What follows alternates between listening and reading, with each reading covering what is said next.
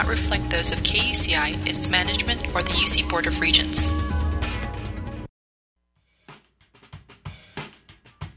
Hey, you're listening to Get the Funk Out Show. I'm your host, Janine. And this morning I have special guest, actually my first guest of the year, who's willing to make the drive in the rain. Not that it's raining that hard. It's Luke Micey. And for over 15 years, Luke has been operating Crossgrain, a business-minded design firm with a knack for generating revenue for clients. He's a sought-after speaker and has traveled the country, speaking on a wide range of topics, including creativity, branding, planning, and life balance. Luke has been described as overly passionate, funny, and engaging, and I've witnessed that, actually. He was a speaker at TEDx. He's an activator and strategic thinker. His mission is to spend his life helping people, and his juicy goal is to change the world. Some people say he talks too much, to which he replies, "It's hard not to when you're this passionate about what you're doing." Please welcome Luke Micey. Hi, Luke. Hello. Thanks for having me. How are you? I'm doing good. You know, I first met you at TEDx, and it was a great event. I had never been to one of these events. How did you hear about TEDx? I was familiar with the TED. Have been watching a lot of the talks online, and kind of saw them split that off to local events, TEDx. So I'd seen around the country various TEDx popping up. I'd had a couple of fellow speakers that I had shared stages with at events that I saw showing up at TEDx events. Nice. And I actually got invited or introduced to TEDx Irvine through a friend, a young guy that I'm mentoring named Justin. And he was on kind of the organization board. He was doing some social media for them. Nice. And so I knew a few people that were involved in the event. And that's how I... Excuse me, had you done a lot of public speaking before? Or? Only the last couple of years. All that right. That's been the one thing that was kind of nagging me that I knew I should be doing, but didn't necessarily know how. And I got an invitation. There's a big design conference. There's a magazine called How Design Magazine. So it's probably the largest design magazine in the country. And they do a big conference every year. Mm-hmm. And I had gotten invited to speak to the freelance group, so a few hundred people, and that was kind of my first big speaking gig. And I had done some small things here in Orange County, but nothing of any size. But it was one of those things that I always knew that I wanted to do, but I didn't want to be the one that kind of went out and sought after speaking gigs. Right.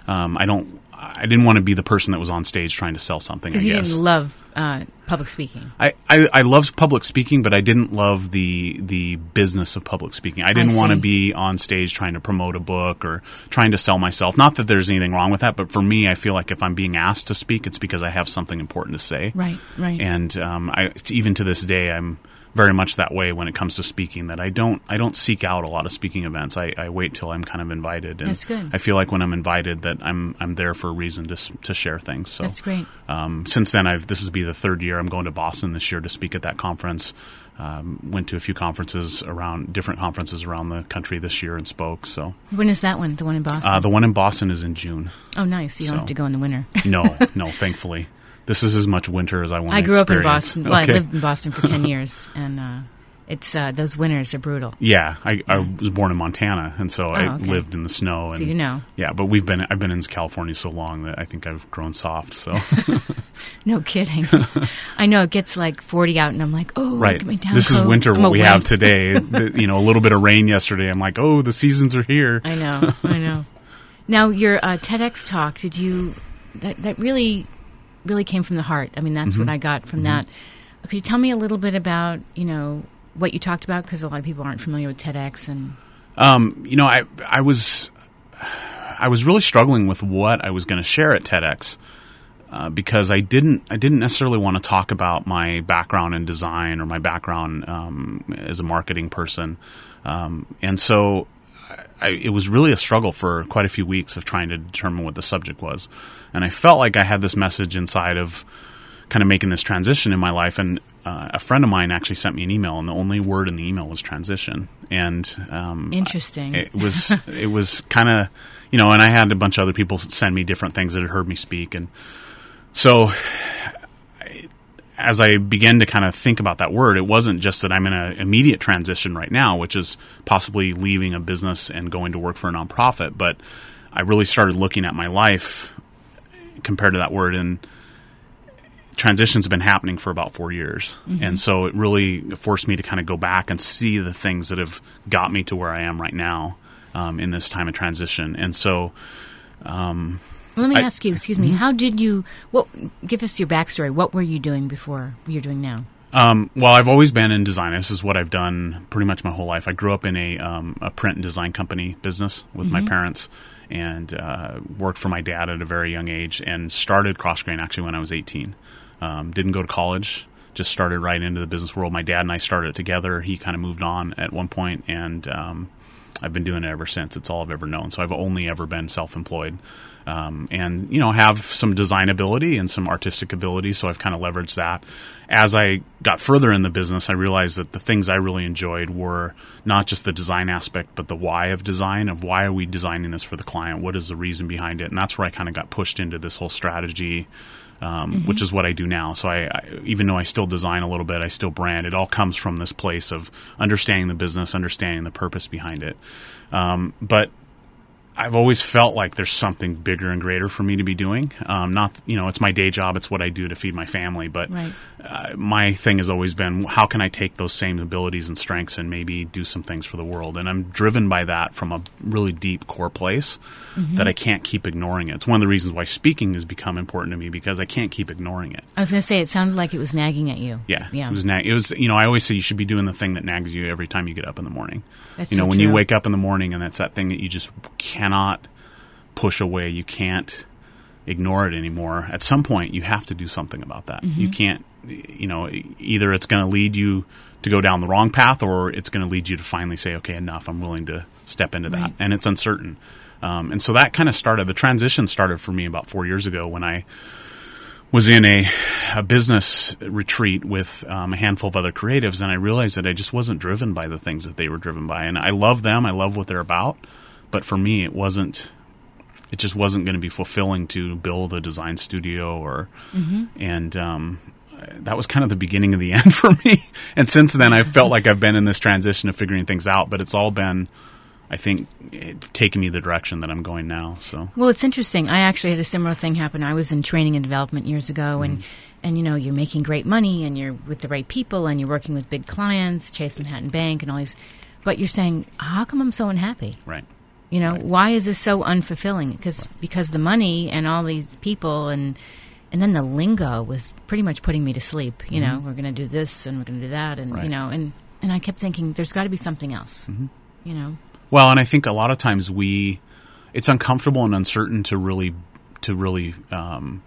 listen to that kind of internal drive. It's a little easier just to follow a model that somebody else has done. And so that model could be, you know, building a company. It could be whatever that career path you're supposed to go on. And I think it's okay to do that stuff. I think that, though, that you need to be yourself, and even in that situation of if there are things that you feel like are right or wrong in front of you, you need to speak up about it. You need to, you know, you need to be who you are. And I think a lot of people are trying to be who they're supposed to be. Because, you know, the world around them kind of pushes them into that box. And I think it's sad. I think that people are more unique than that. I think they're more unique than they're willing to be every day. I think they buy into whatever is around them. Sure. By the way, if you're just tuning in, we're talking with Luke Micey, and this is Get the Funk Out. I'm your host, Janine. And it's interesting because the whole theme of my show, we were talking earlier, Get the Funk Out, is inspiring stories about people that have faced change and maybe they're really freaked out at first, but it turns out to be the best thing that's ever happened to them. And you kind of learn, obviously, about yourself and about growth and, you know, you rethink, you know, your whole life and how to change, and it moves you in a positive direction. Yeah, absolutely. You know? And so how did you decide that you were going to do what you're doing now?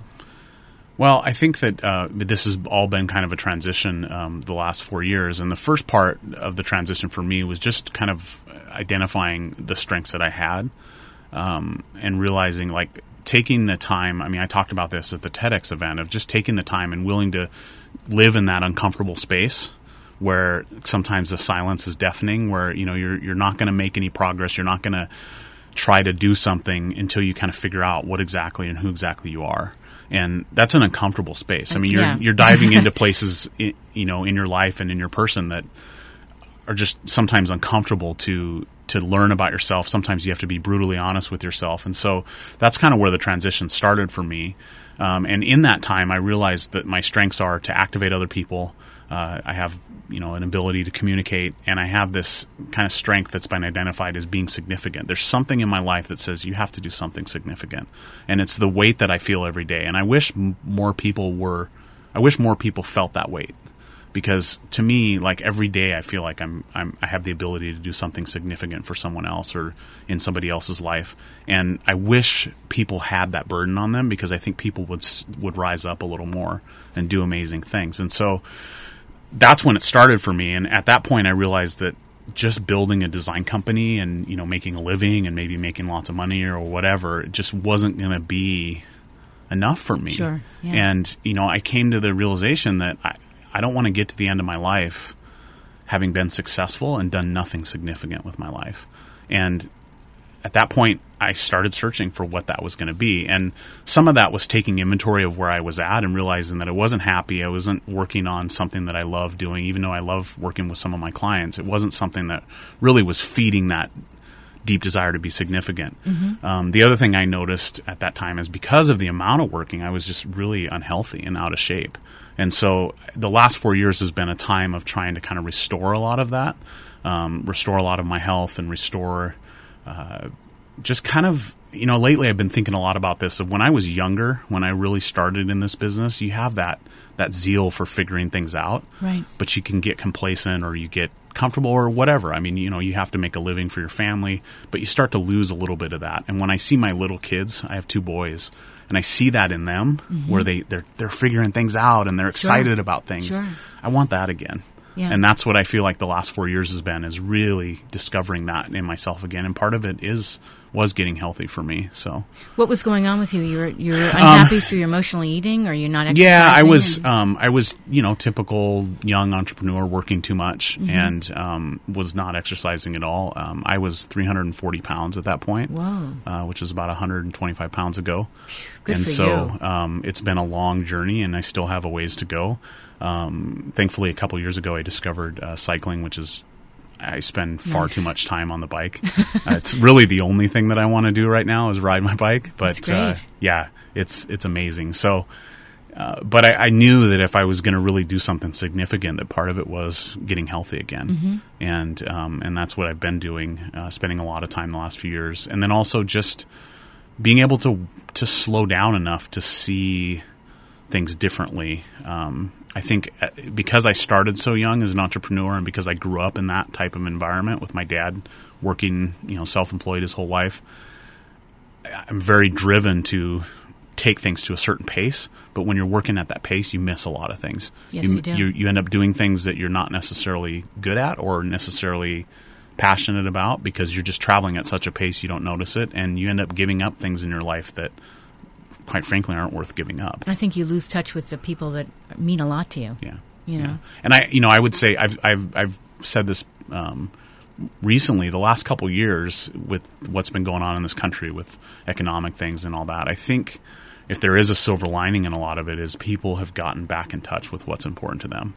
And that, for us as a country, is very good. Yes. Because things had just gotten out of control. I mean, the expectations on the amount of money that should be made on investments or whatever, we just got out of control. Right. And people kind of lost touch, and they started doing things that are not good. And so I think that, if anything, it's forced people to kind of get back to the core of who we are as people. Well, people got incredibly materialistic. Right. And then things hit the bottom, and then you got the people walking the streets of Manhattan with billboard signs, hire me, right. And they have MBAs, right. and they can't find a job. Right. But they've probably leaned into their friends and leaned into their family. And, mm-hmm. and I think there's a lot of people that I think in the long term, it will be very good for people of what's happened, you know. Yeah. As much as it's not fun, nobody likes it. I mean, any sort of drastic change like that's not fun, but it's how we grow and get better. Yeah, I agree. I mean, really, you find out who you are, mm-hmm. it may, in a painful way, right. In a growth way. But you find out really who you are, what makes you tick. Mm-hmm. And what's good for you, mm-hmm. Tell me about what you're doing now as far as this whole nonprofit. So about a year and a half ago, through some mutual friends, I got introduced to a nonprofit. There was a friend of mine, Mark, who was starting this, and we make a product called RUTF, which is ready-to-use therapeutic food. And it's basically peanut butter, milk, and a vitamin in a packet. I have a packet here. I see. And what it is it's a therapeutic food. So it's similar to, it's issued similar to a medicine or a supplement. Okay. And it's for kids that are typically 3 years or below, so very young age kids. And these kids are around the world, very poor areas, Africa, India, parts of China, parts of South America. And for whatever reason, there's all types of different causes, whether it be economic or drought or severe famine or whatever. But these kids have ended up in a place where they're severely malnourished, and they're at the point where even if they have access to local food, that's probably not going to get them over the hump and mm-hmm. bring them back to health. And so they do a simple field test where they measure the upper circumference of the child's arm, and based on the size of that, they will give the mom a box of this product. And it's amazing what happens. These kids go from sometimes non-responsive to happy, chubby little kids within 6 weeks. Unbelievable. And really the milk, the powdered milk that's in there, and the vitamins is what they need. The peanut butter just serves as a delivery agent. It allows mm-hmm. the product to be stable in a product. So we make the product. We have a factory in Georgia that was built last year. So this is relatively new. It's a new startup. Nice. And UNICEF right now is probably the number one buyer of the product, but we have a lot of other organizations that are interested in buying the product. And our goal right now is simply to make the product and sell it to these organizations.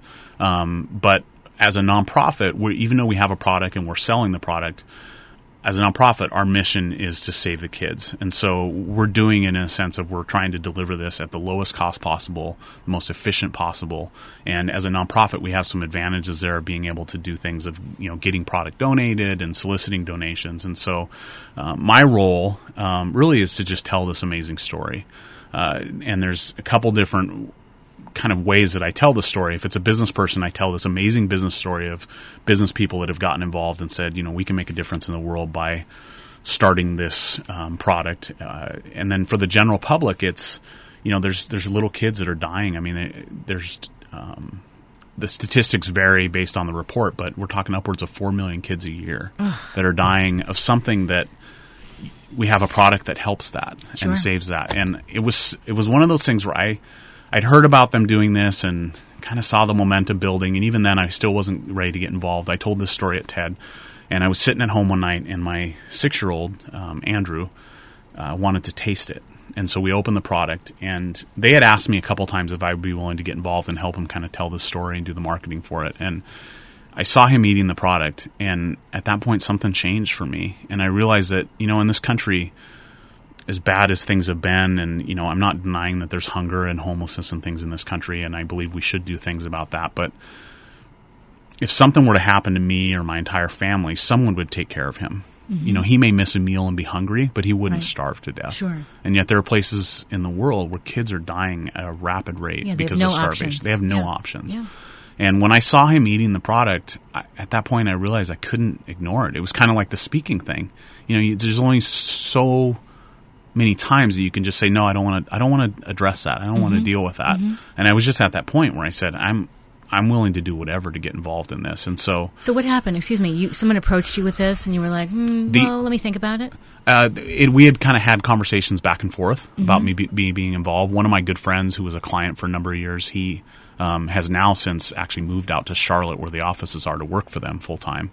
And he had asked me if I wanted to get involved. And I've done some nonprofit work in my career, always been involved in something, but never to the point where I'm willing to kind of walk away from even the stuff I've been working on to work with this. So that's the transition I'm in right now. We're trying to figure out what exactly that looks like. I mean, it's a typical nonprofit. We don't have lots of money to, and so, but we do have a factory that was built, state of the art. Somebody donated money. We have money to make product. And we're ready to start serving that product up this year. Nice. And, I think now that you're a dad, Luke, things change, right? Right. Your whole mindset, it's less about us and more mm-hmm. about our family and our loved ones. You just see world through a different set of lenses. Right. You see the things. I mean, part of me getting healthy was I realized that I, at 340 pounds in the direction I was headed, I wasn't going to live very long. Yeah. And I wasn't going to see my kids grow up. Right. You know, I wasn't going to get to see my grandkids maybe. And it's hard to explain to somebody who doesn't have kids, but when you have that realization, you're willing to do anything. Yeah, it's a reality slap. Yeah. And, it, you know, it's the same thing with working with Manna now for me is I want to leave my kids with kind of this perspective on helping the world. And the best way for me to do that is to lead by example. I mean, my son the other night came home and I woke up in the morning and there was a cup of money sitting on the on the dresser, and it said in his, you know, first grade handwriting that this is for the kids of Manna. And he had done him and my younger son had done a breakdancing demonstration at the grandparents' house the night before with a tip jar out to raise money for Manna. You're kidding me. And you know, I can give him a place to live, I can buy him stuff. Right. But leaving him with that is going to change the world. You've made a huge impression on him. Yeah. You know, without even trying. Yeah, you've made a huge impression. I mean, he's probably going to school and talking about you. Yeah. I mean, you're a superhero, dude. So, you know? And that's really what's important to me. Yeah. No, that's awesome. Now, do you miss your other life, your design life? And no, I mean, it's still what I do every day. You do? Okay. Yeah, so it's still what I do. I'm still in that weird spot of transition where I have a handful of clients that I work with. It's harder now because I feel like I have to, even with the client side, I have to find clients that I'm excited about what they're doing. Sure. Because I'm just driven now to really make a difference. And so I get excited about working with clients that have kind of that same perspective. Mm-hmm. And I will probably always do some level of client work. You know, a handful of clients maybe while I'm working on Manna. I don't know. I mean, it's that period of transition that I'm not sure how the Manna thing's going to play out. Yeah. I know that it's all I think about and all I talk about. That's great. Right now. And so figuring out how to work on that. I've also got some other ideas for other things that I want to start. And so I think there will always be a part of me that has a connection to some clients in the design world. Now, whether I pursue more clients in that space, I don't know yet. But it sounds like you found more meaning in the work you were doing originally. Oh, absolutely. You know, absolutely. Yeah. Well, and what's amazing is I really feel like even in that space that I'm helping people. Nice. I'm helping a business person, you know, even by just sharing some of my story of, hey, you know what, you need to pay attention to your health, or you need to, mm-hmm. you know, pay attention to what's important to you and your employees and things like that.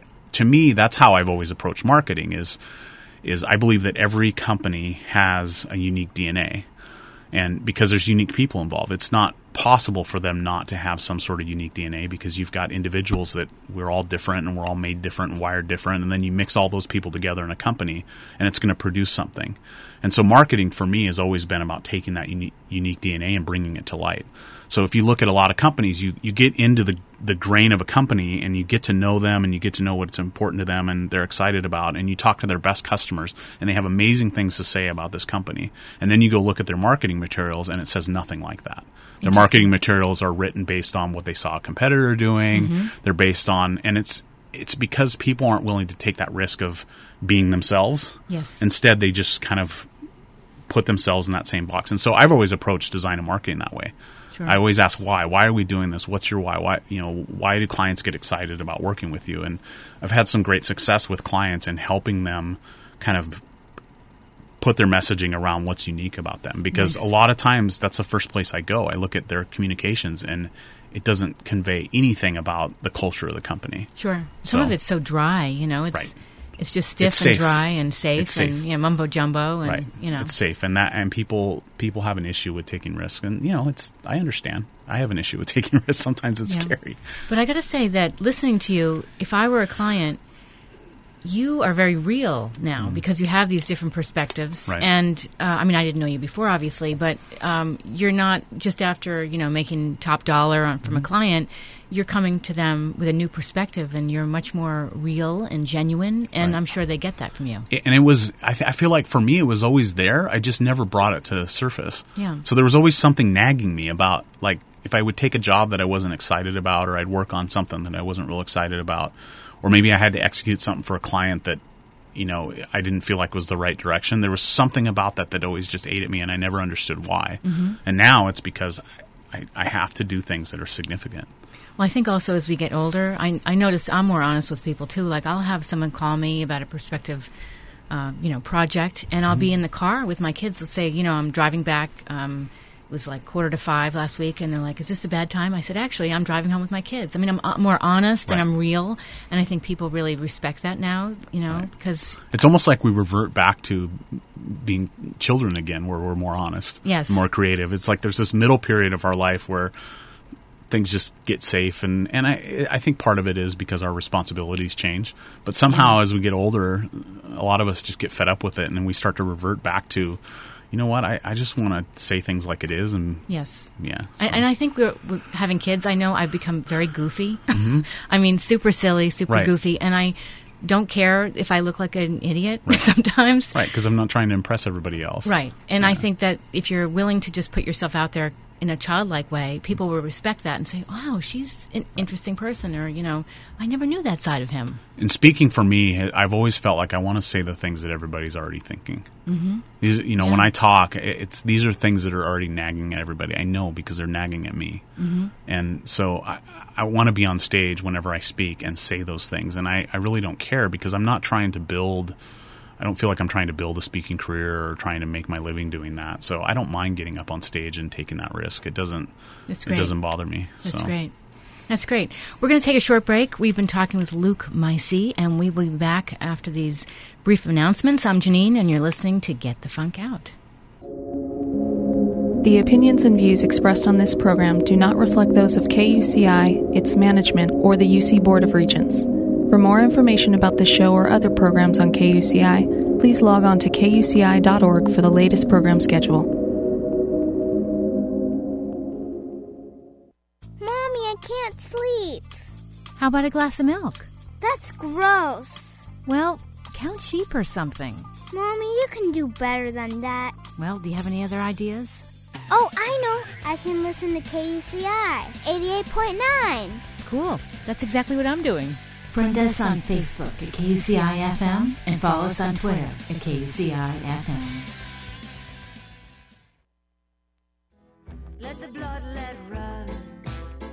Hey, we're back with Luke Micey, and you're listening to Get the Funk Out. So, Luke, you were talking about transition earlier, and I want to talk about more about that, maybe, advice you might be able to give to people who are facing similar transition or... Mm-hmm. Well, I think, I talked about this at the TEDx event. I think the first thing that you have to be willing to do is kind of take pause, and whatever that looks like for you, whether it's taking a day off or whatever it means to step away from kind of the direction you're heading and really kind of decide, what do you want? Where are you going to be in 5 years? Mm-hmm. It's a question I think that people hear about, and maybe they've heard other people say, taking pause and figuring out where you're going to be, but truly stepping away, and whatever that pause looks like. Sometimes, for me, that pause turned into 3 or 4 months of really deep soul searching, and it was painful. I mean, we lived off our savings during that time. I didn't bill a lot. I didn't work on a lot of client stuff, but I knew that if I didn't change the direction of where my life was headed, that 2 or 3 years from now, I would be in the same spot and I would be having the same conversation with myself. Sure. And so I think when you're in that transition, you really need to kind of step away and figure out what it is you're looking for. And sometimes that transition might be kind of drawn out for a few years, and you have to be patient with it. You have to be patient with the fact that maybe a career change is going to take 2 or 3 years to execute, or maybe you need to get up and move to some other area in the country, or whatever it is. Right. Those things, you have to be able to kind of do that in order to change the trajectory of where you're heading. The other thing is, I think, being honest with yourself and being honest with other people. I'm having tomorrow my advisor board, which is something I started about 3 years ago, and I have a handful of guys that I meet with on a regular basis, and we talk about everything. I talk about my health, I talk about finances, we talk about business, and the idea is being willing to say, I don't have all this figured out, and I'm going to be transparent enough to say I need some help here. That's good. And these are guys that are wiser than me. They've all done well, and I have a huge respect for them. And it takes a lot of kind of courage to step into that space and openly share where things are at, and yes, share about the things that you're struggling with, and asking for help. Why do you think you've become so courageous? I think I've always had. You have. Okay. That I think I've always had. I just have a desire to do things differently. And I think I've always been maybe a little too transparent. I think even growing up, my parents were always like, oh gosh, here he goes again, you know. And some of that's my upbringing. You know, my dad's very similar that way. The apple didn't fall too far from the tree. I think I carry a lot of that. So I also, to me, like, I want to get better at this. Whatever it is, you know, I know that I'm here for something and I want to fulfill that purpose. And if that means being uncomfortable, then it means being uncomfortable. I mean, that's how I approach cycling. You know, I don't have the physique of a professional cyclist, but I feel like I have the heart and the drive of a professional cyclist. That's all you need. And that's something you unfortunately can't learn. It's just something that a lot of people have, or certain people have. And I'm the same way with riding. I mean, I don't see myself as this kind of out of shape guy trying to ride a bike that I've only been riding for 2 years. I see myself as, maybe I'll start racing next year. That's okay. You know? So what? Yeah, exactly. Yeah, so what? What do you care what people think? You know, I don't. You have to have that attitude. I do. I wish more women would have that attitude. Yeah. You know? Yeah. You know, do these bike shorts make my butt look too big kind of thing? It's like, whatever. I'm not out here for them. I'm out there for me. Right. So, exactly. So I think being willing to step into that time of transition, even though you're not sure what it means, and really figuring out, where do you want to go? Where do you want to be? And what is that thing that's nagging you? Mm-hmm. And what is the thing that you just, it seems to, there's a cycle usually with us where it's 1 or 2 years where we find ourselves back in that same spot where something's nagging us, and don't let kind of what our world defines as success be the thing that deters you from that. Because I think that, certainly making the decisions I've made haven't benefited me financially, but I can't say that that's the only thing we should measure by. I think there's other things that we need to measure by.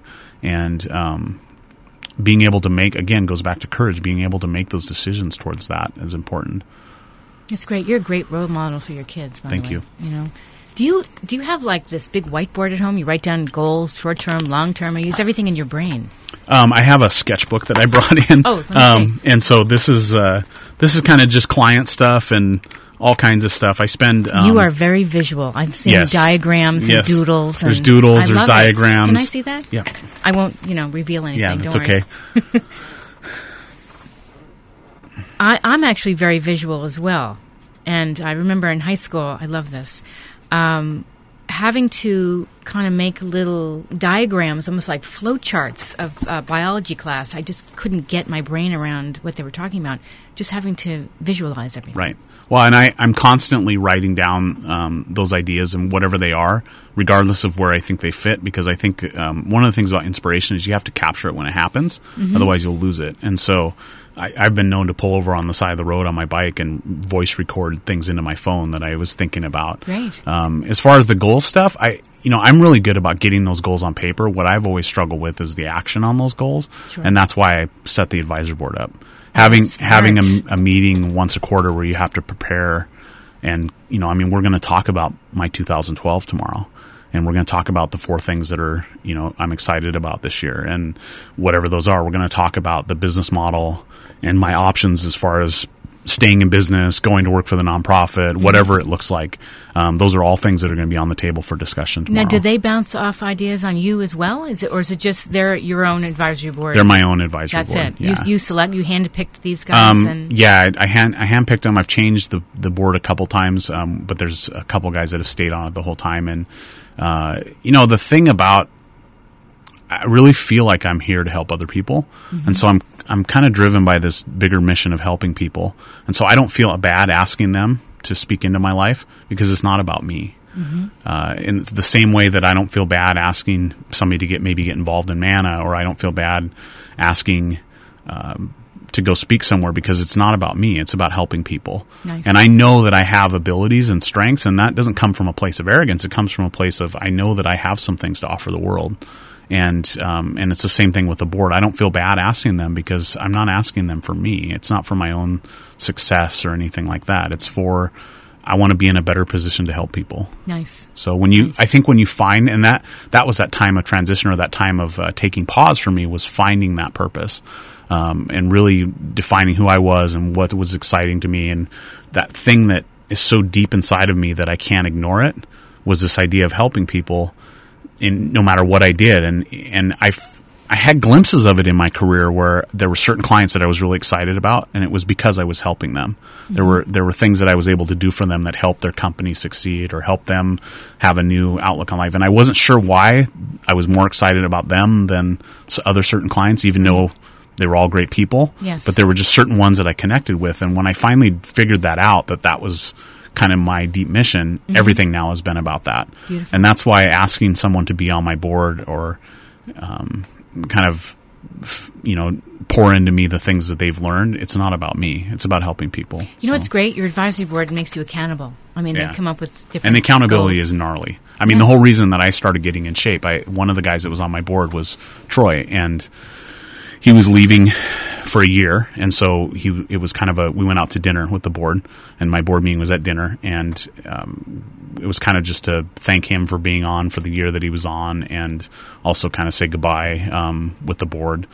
And he had found out that I think I was 31, mm-hmm. 35 now, that I'd never had a physical.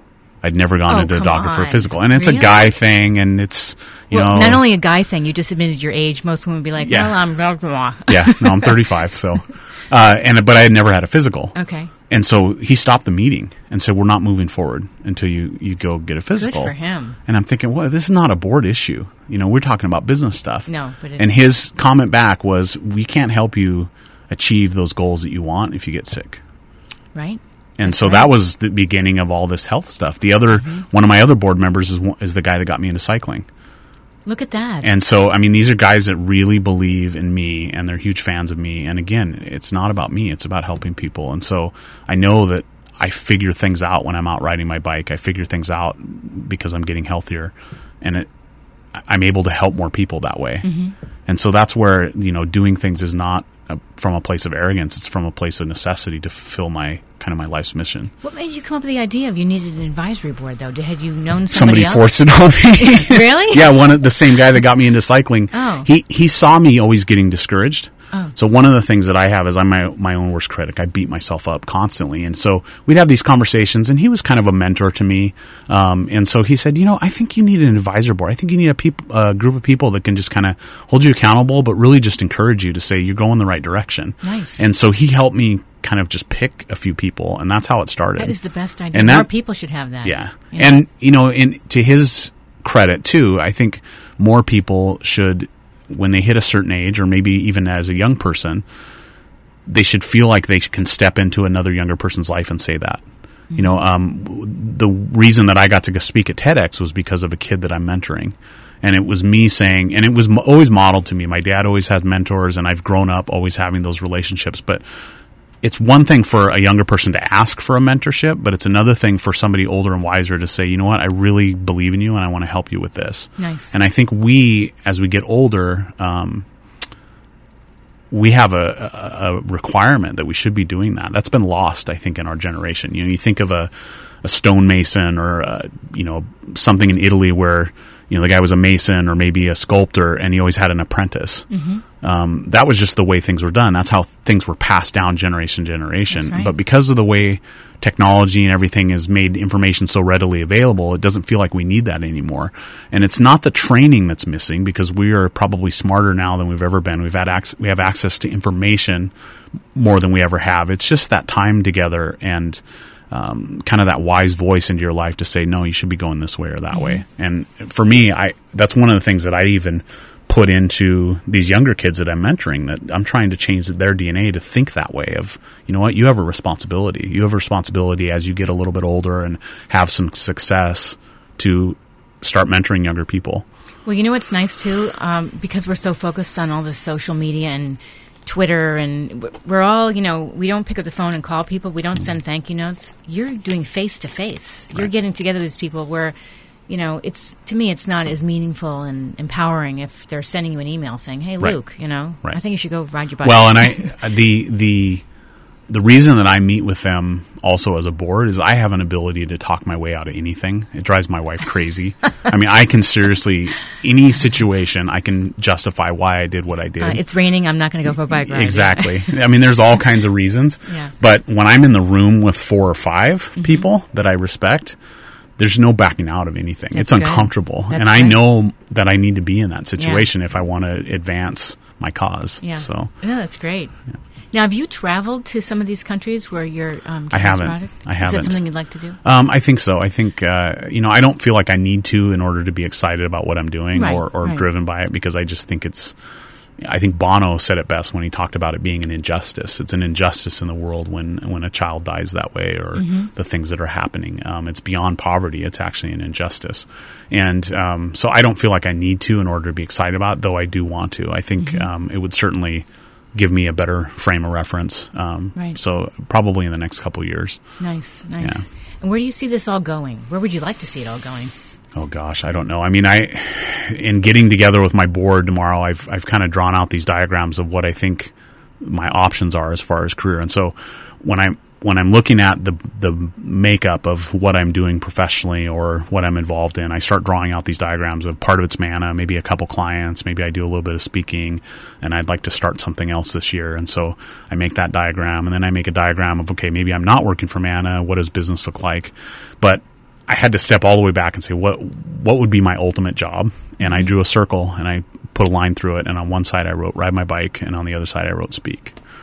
And so I don't know if that'll happen ever. But if you ask me where is this all going, I would love to be able to get on stage and inspire people with my story and ride my bike. Nice.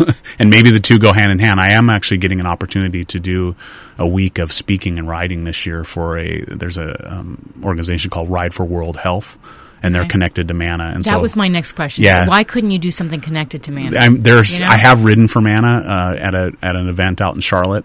There's the event that I'm doing is in April. We're riding they're riding all the way across the country. So they start in San Diego and go to Washington, D.C.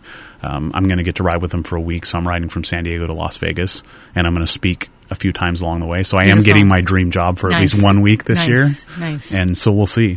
I think my story's still being written, and at some point I'd love to share that. Even just the weight loss and that of finding something that I love doing, which is cycling. Even that's a great story. You should do a video blog while you're cycling across the country. Yeah. And do you have a YouTube page? Or I have just the one TEDx video. Do you? So, I don't know. I should get on video. I've been thinking about doing a little more of that this year.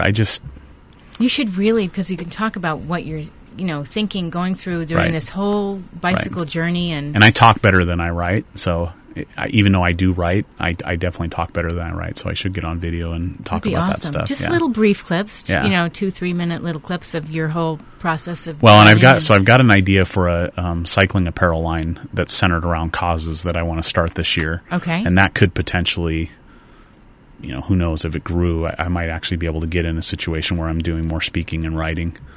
It would be great if you had some kind of event, fundraiser, something, awareness event with somebody who's as passionate about it as you are. Right.